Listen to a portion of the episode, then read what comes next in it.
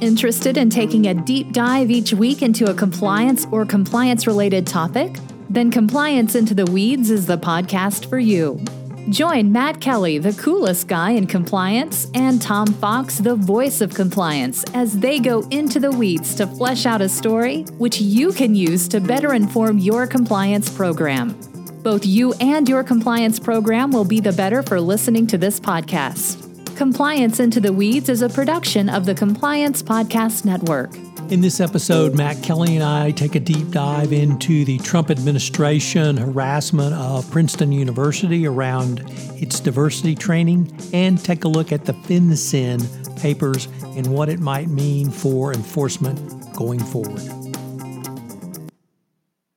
Hello, everyone. This is Tom Fox, the voice of compliance, back again with Matt Kelly, the coolest guy in compliance for what I believe, unfortunately, is going to be probably our most depressing podcast ever. Maybe well, Matt can up, upbeat us at the end. But Matt, first of all, welcome.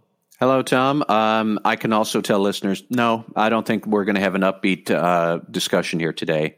L- listeners should know Tom and I, we had a dispute about which issue we should talk about that would be more relevant and more depressing and more disturbing for listeners, and we couldn't reach a decision. So we've got a couple of different things on the plate, but Tom, that's where we are.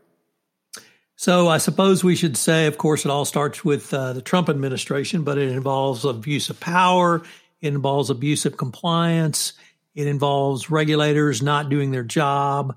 Uh, it's just a plethora of uh, f ups that uh, probably would only occur during this administration. But uh, you want to start with uh, your candidate for prize? Yeah, sure. So, my candidate for really disturbing compliance incident that compliance officers should be watching is the Trump administration's attack on diversity training. And very specifically, an investigation that the Education Department has opened into Princeton University.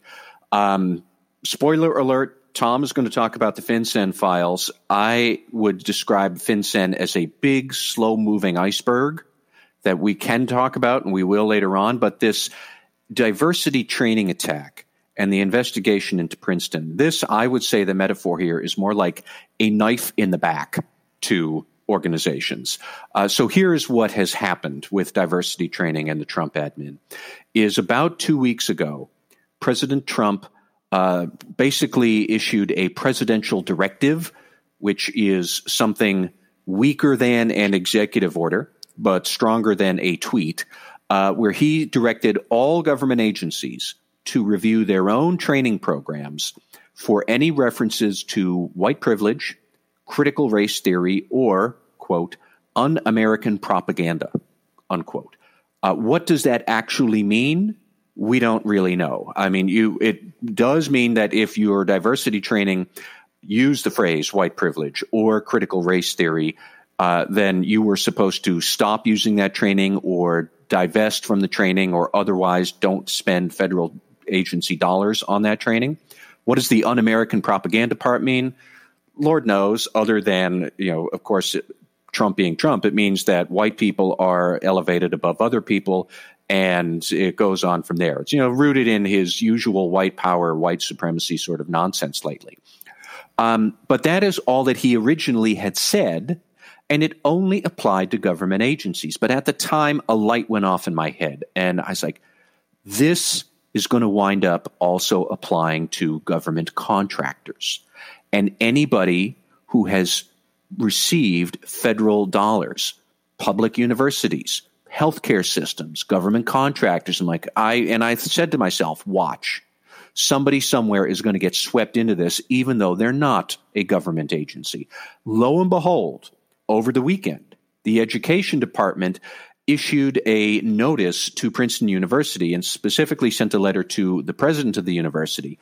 Uh, the president had said recently in a welcome back note to students and staff at Princeton um, that Princeton, like many other organizations, is still struggling with racism. And direct quote from his letter here that, quote, racism and its damage it does to people of color nevertheless persist at Princeton, close quote.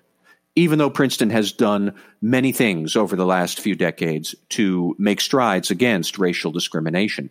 But the president of the uh, of Princeton had said that look, we still have work to do. The education department, in its letter on September 16, took those words and weaponized them back against the university, where they said, well, clearly then that means if you have admitted racism, and that's exactly what the education department letter said. The school's admitted, admitted racism then calls into question whether its representations of compliance with federal civil rights, rights law were false. So now the education department is going to investigate Princeton for the president of the university saying we still have work to do to fight racism. And it sent a boatload of document requests, a boatload of data requests, and re- demanded that the university president and Princeton's head of compliance uh, for federal education and anti discrimination law, that the head of compliance, they both give interviews to the education department under oath. Now, this is clearly stemming from President Trump's anti diversity training directive, but Trump had said government agencies. Well, Princeton's not a government agency. Princeton is an independent institution, and now they've been sucked into this. And the other thing that catches my eye is that the Office of Management and Budget for the Trump administration, which is the conduit between the White House and the rest of the federal government. It's like the CFO's office for the entire Trump administration. The OMB has created a dedicated email address and is calling for employees and people generally of any company, anywhere, any organization. If you think your diversity training supports uh, white privilege or, or, talks about white privilege or critical race theory or is otherwise un American propaganda, then you, employee, should bring that to the attention of the Trump administration. And what will they do with it? We don't know, except they just did this against Princeton University, where because Princeton said, we are trying to fight racism, but we still have work to do the education department says, oh, well, clearly then maybe you are lying about your compliance attestations that you've been making all these years. Let's have an investigation. And anybody who thinks that this might not somehow sweep up your own company with your own diversity training because maybe you provide services to the federal government. Maybe you are in healthcare. Maybe you're in education. Maybe you're in IT services. Maybe you sell things to the General Services Administration. If you don't think that this might somehow blow up in your face, reread what Princeton University got. And like I said, a knife in the back. Um, and I realized, and Tom, you're going to say, I know, that uh, this is just um, electioneering on the Trump administration, typical race baiting, white supremacy nonsense that Trump needs to get reelection. And Tom, you are absolutely correct when you're going to say that in about two minutes. But I would say to everybody listening, think about what would happen here if Trump wins reelection. Because I think in a second term, he is going to take this test case against Princeton University and see how else he could apply it because really he's talking about creating an administrative state that will use regulatory enforcement to satisfy whatever political whims he has on that particular day. Um, and given the rather reckless and ignorant impulses we see from Donald Trump at pretty much all times, um, I think that's a very dangerous precedent that he's trying to set. He's setting it right now to save his own neck come November, but if he sets it, and he wins reelection, he's still going to have that precedent. And he still might expand it into who knows what, into FCPA investigations that maybe he just he likes a certain CEO, so he's going to shut down that FCPA investigation, or he doesn't like some other company, so he's going to launch an FCPA investigation. That is the natural outcome of what we're watching here with anti diversity training initiatives from Trump and the education department and all of this nonsense. And anybody who thinks that AG William Barr would not do this, you need your head examined. Of course he would do it. Um, he has pretty much said that in a speech that he gave the other week, that of course he can put political interests into regulatory and law enforcement investigations because, as he said, I'm the AG. I'm the one who gets to do it. The the FBI, and the Justice Department, they all work for me. Um, so we, I see some very dangerous forces that Trump is putting into motion his thing against diversity training is just the first, but I don't think it will be the last. And that's why, Tom, among all the things we could talk about, this anti diversity stunt and the um, experiment he's conducting with Princeton, I'll put it that way, I think those are pretty telling. And that's my thing. So, for listeners of this podcast, they will clearly recognize Conspiracy Matt at his finest there. But don't worry, Conspiracy Tom will come out on the next part. But right now, I'm going to be rational, Tom, because um, I really don't see, and once again, this is a legal perspective. Uh, I don't see anything wrong with asking someone to provide an audit trail of the certifications that you have made. Uh, I don't see anything wrong about essentially uh, eh, the letter didn't specify to compliance officers. It specified a designated corporate representative with knowledge regarding the basis and accuracies of Princeton's compliance attestations. Under the federal rules of civil procedure, that's called a 12B6 witness, and it's a, a mandatory witness in every federal civil trial. So uh, I'm not quite sure um, the specific attack on Princeton is as nefarious as perhaps you see it, Matt. Although uh, I do see the uh, OMB's uh, hotline for um, anti-American propaganda as certainly uh, right up the alley of a fascist regime as well. If I can go down that path a little bit, um, the the entire exercise uh, seems to me to be the continued bumbles and stumbles of idiots that only could work in a government under a Trump administration, where um, they have completely fumbled effed uh, this a- exercise. It is far too overbroad, and I think any federal judge will uh, cut back on this um, request for documentation and request for an interview, and probably Princeton can drag it out until after January 21st. But so let me ask um, this, Tom. Let me ask this. If Princeton's university president had not made a statement, we still have work to do to fight racism. If he had never said that, would we even be having this conversation because the education department still did it? He made a politically incorrect statement in the eyes of the president, and the president moved the mechanisms of enforcement in the education department to conduct basically a witch hunt because the president of Princeton said something politically inopportune. And that's, I think, is my concern here is that if he can do this once, he's going to do it much more often in many more ways come a second term if, God help us, that comes to pass. Uh, see, I think the statement really had nothing to do with this. This was a witch hunt waiting to happen. And uh, they, they picked Princeton because of this statement, but they would have picked Harvard or Yale or, or some other Ivy League institution to uh, try to suck up to Trump's base uh, while doing race baiting. That I, I, I beg to differ. I think that uh, they are doing this, like you said, they would have found somebody else to pick on if that other person had made a politically incorrect statement in the eyes of the president. But the through line here is that if you make some statement that the president doesn't like, he's going to sic his investigator, investigators onto you. And he's trying to expand that as much as he possibly can. Um, right now, he's doing it to shore up his political base of white supremacists, hence the focus on diversity training. But it will be something else come 2021 if he's still in office. And I, I look at that with alarm will be anything un American. Anything un American as defined by Donald J. Trump.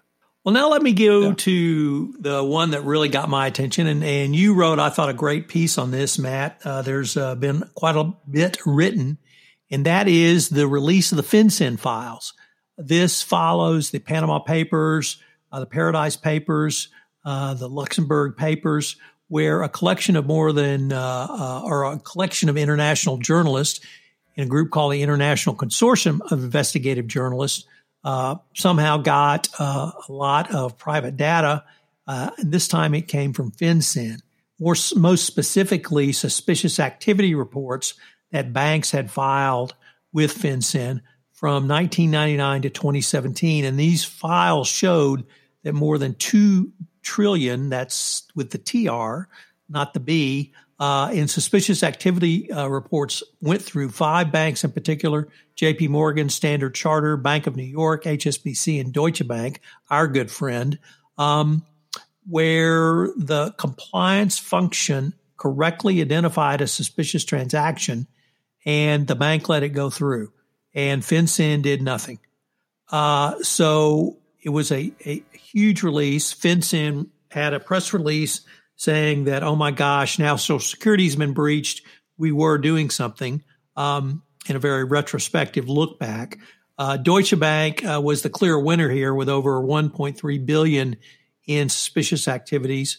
Um, uh, J.P. Morgan, uh, 514 billion, um, and it just goes down the list. Uh, what struck me, Matt, was a couple of things. Uh, one was the complete uh, you called it disempowerment of compliance officers. I think they've been completely disemboweled. I think compliance actually did their job. They found a suspicious activity. They reported that suspicious activity in the government approved form, and it was approved by the business interests of the bank. It then went to the regulators where it is sat, and nothing has happened. Um, I recognize the difficulty in connecting shell corporations to some of these, but that's where the bad guys are able to uh, exploit weaknesses. And for the regulator to have over $2 trillion in reported suspicious activities and literally nothing got done out of it really speaks to the complete uh, effervation, uh, of FinCEN. Uh, I, I, unfortunately, I cannot blame the Trump administration for this because this happened over multiple uh, administrations, including uh, the Obama administration.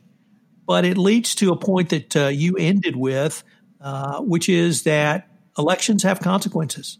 And that uh, you uh, correctly, I think, noted that Democrats could use this information to not only overhaul the bank secrecy rules, which probably do need overhaul as they're almost 30 years old, but to really force banks to not simply have disembowel compliance functions that identify uh, suspicious activities and illegal transactions, but to actually doing something about it. Uh, so that I view this as an opportunity if if the right administration is in play. Uh, it, clearly, if the Trump administration is back in power, uh, they're going to do nothing because corrupt banks is how they want to do business. But um, I think this is is the far bigger scandal because of its worldwide scope. What would this look like under a Democratic controlled Washington? Um, I did see already that Senators Elizabeth Warren and Bernie Sanders are pointing to the FinCEN papers now uh, to say that there should be more action around AML compliance and revisiting FinCEN regulations and the Bank Secrecy Act. Um, I have no idea what that might mean, but I do know that anytime Elizabeth Warren and Bernie Sanders are talking about financial regulation, most bank executives will probably start breathing out of a paper bag to calm their nerves. Um, and you know it it does uh, it, it is interesting to speculate that under a Biden administration, if one comes to pass, with Democrats in charge, which may well come to pass, uh, we could see a lot of substantial overhaul here. I wonder how far some of that could go, um, such as the biggest problem with shell companies is actually in the state of Delaware, not at a national level. So, could Congress preempt um, the corporation laws in Delaware to bring more light to the shell companies that exist there. I mean, maybe they could. I don't know. Um, I think a lot of it also has to do with technology. And what struck me with the FinCEN files was that there were so many instances of compliance officers piecing together a problem after it had already happened. And then they do report a suspicious activity r- report. They file one, but for activity that fi- that had happened years earlier. So who cares? Um, and Tom, you know, you talked a couple of times about the $2 trillion. That is $2 trillion based upon the 2,100 or so SARs that BuzzFeed was leaked from FinCEN somehow, when there are millions of SARs in that FinCEN database. So when we talk about $2 trillion, we all know actually it's far, far more illicit money than the 2 trillion. I don't even know what it would be. But um, like I said, FinCEN is going to be a big, slow moving thing that eventually will impact and possibly transform the banking sector quite a bit. I just don't know when it's going to happen, but it'll be a spectacle when it does. I'd like to just give a shout out to the International Consortium of Investigative Journalists who have just done uh, yeoman's work in exposing uh, shell corporations. Now these uh, in the FinCEN files, but Panama Papers, Paradise Papers, and uh, I just hope they can keep up their good work. Amen. Well, Matt, um, perhaps we could end with somewhat of an upbeat um, note that really um, elections do have consequences. And if people are concerned about uh, uh, un-American activity and what that may mean, and how the Trump administration may go after people civilly and criminally for that, and how uh, FinCEN has overlooked the two trillion that we know of, uh, perhaps uh, they will understand the consequences of why voting in this election is so important. I hope so, Tom. Well, Matt, I hope we can come up with uh, something a little more upbeat next week. This is Tom Fox. Thank you for listening to this episode of Compliance Into the Weeds. If you have any questions, you can email Matt at mkelly at radicalcompliance.com. You can email me, tfox at tfoxlaw.com. I hope you will join Matt and I again next week where we take up another topic and take a deep dive into the weeds of it. Compliance Into the Weeds is a production of the Compliance Podcast Network and a proud member of C Suite Radio. Thanks again for listening. Thanks for being a loyal listener, and we look forward to visiting with you again. If you have a topic you'd like us to cover, please leave a message on the Spreaker app on the Compliance Podcast Network.